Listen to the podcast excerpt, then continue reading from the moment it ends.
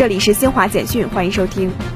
六月十七号是世界防治荒漠化和干旱日，联合国秘书长古特雷斯当天发表致辞，呼吁国际社会采取更多行动，扭转仍在恶化的土地退化势头。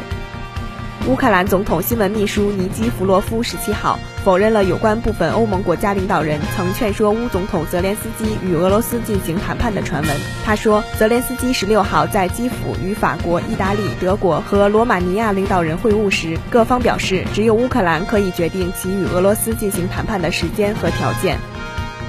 英国内政大臣帕特尔十七号批准向美国引渡维基揭秘网站创始人朱利安·阿桑奇。针对英国内政大臣十七号做出的批准引渡决定，阿桑奇有十四天时间上诉。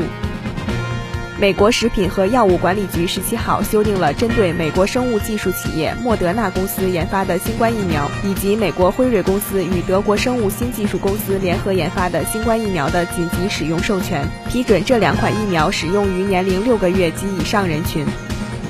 以上由新华社记者为您报道。